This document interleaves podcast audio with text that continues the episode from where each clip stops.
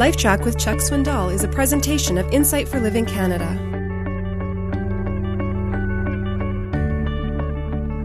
If you've ever been in the military service, you know that uh, boot camp is not a place of fun and frolic. Unless, of course, you join the Navy.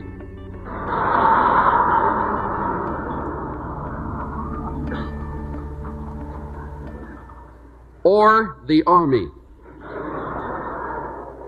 But if you choose a disciplined organization, then you know that boot camp is designed to create a mental case out of you. But on the other hand, you're being changed from a soft civilian to a person that is supposed to be prepared to help defend his country against war and against the enemy.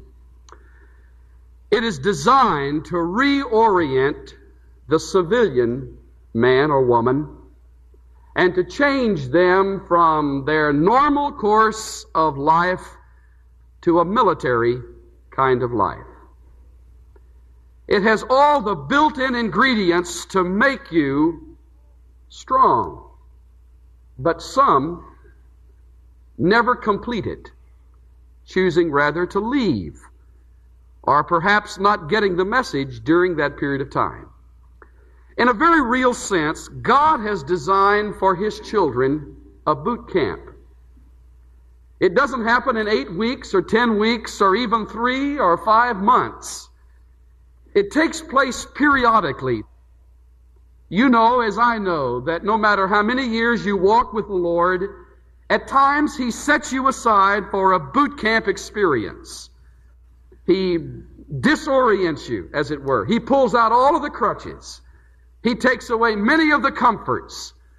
He removes a lot of the rights that you once enjoyed so that he can turn around and make you into a man or woman or young person of God that you otherwise never would be. It's a vital part of being in God's service. I came across an interesting true historical fact concerning Oliver Cromwell, who was reigning in the 17th century as the, as the Lord Protector of good old England. And in his day, England had her troubles. One of the problems that Cromwell lived through was the problem of losing all its silver.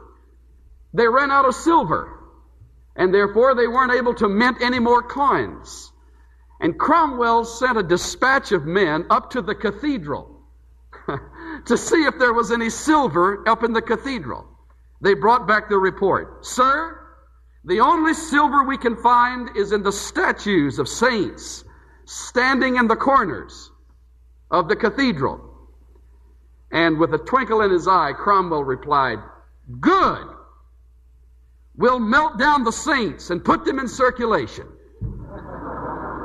Oh, that's a great comment for the child of God today. God doesn't design the saint to stand around the corners of a church or a cathedral collecting dust. If you do that, He has ways of melting you down and putting you back into circulation. But you cannot be in circulation until you've been melted. It's doubtful that God can use any person greatly until He's hurt him deeply. I have not yet found an exception. So if you find yourself in the midst of some kind of boot camp experience, I want to say to you, even though it is not comfortable, it is the very best place to prepare for unique service in God's great army.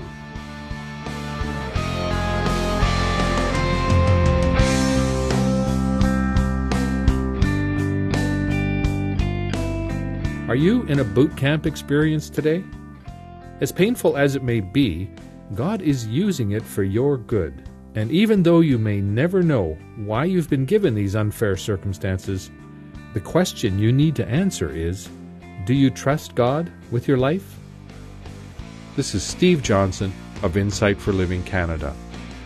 Listen to more of Chuck Swindoll's LifeTrac messages at lifetrac.ca. LifeTrac, where life and truth meet.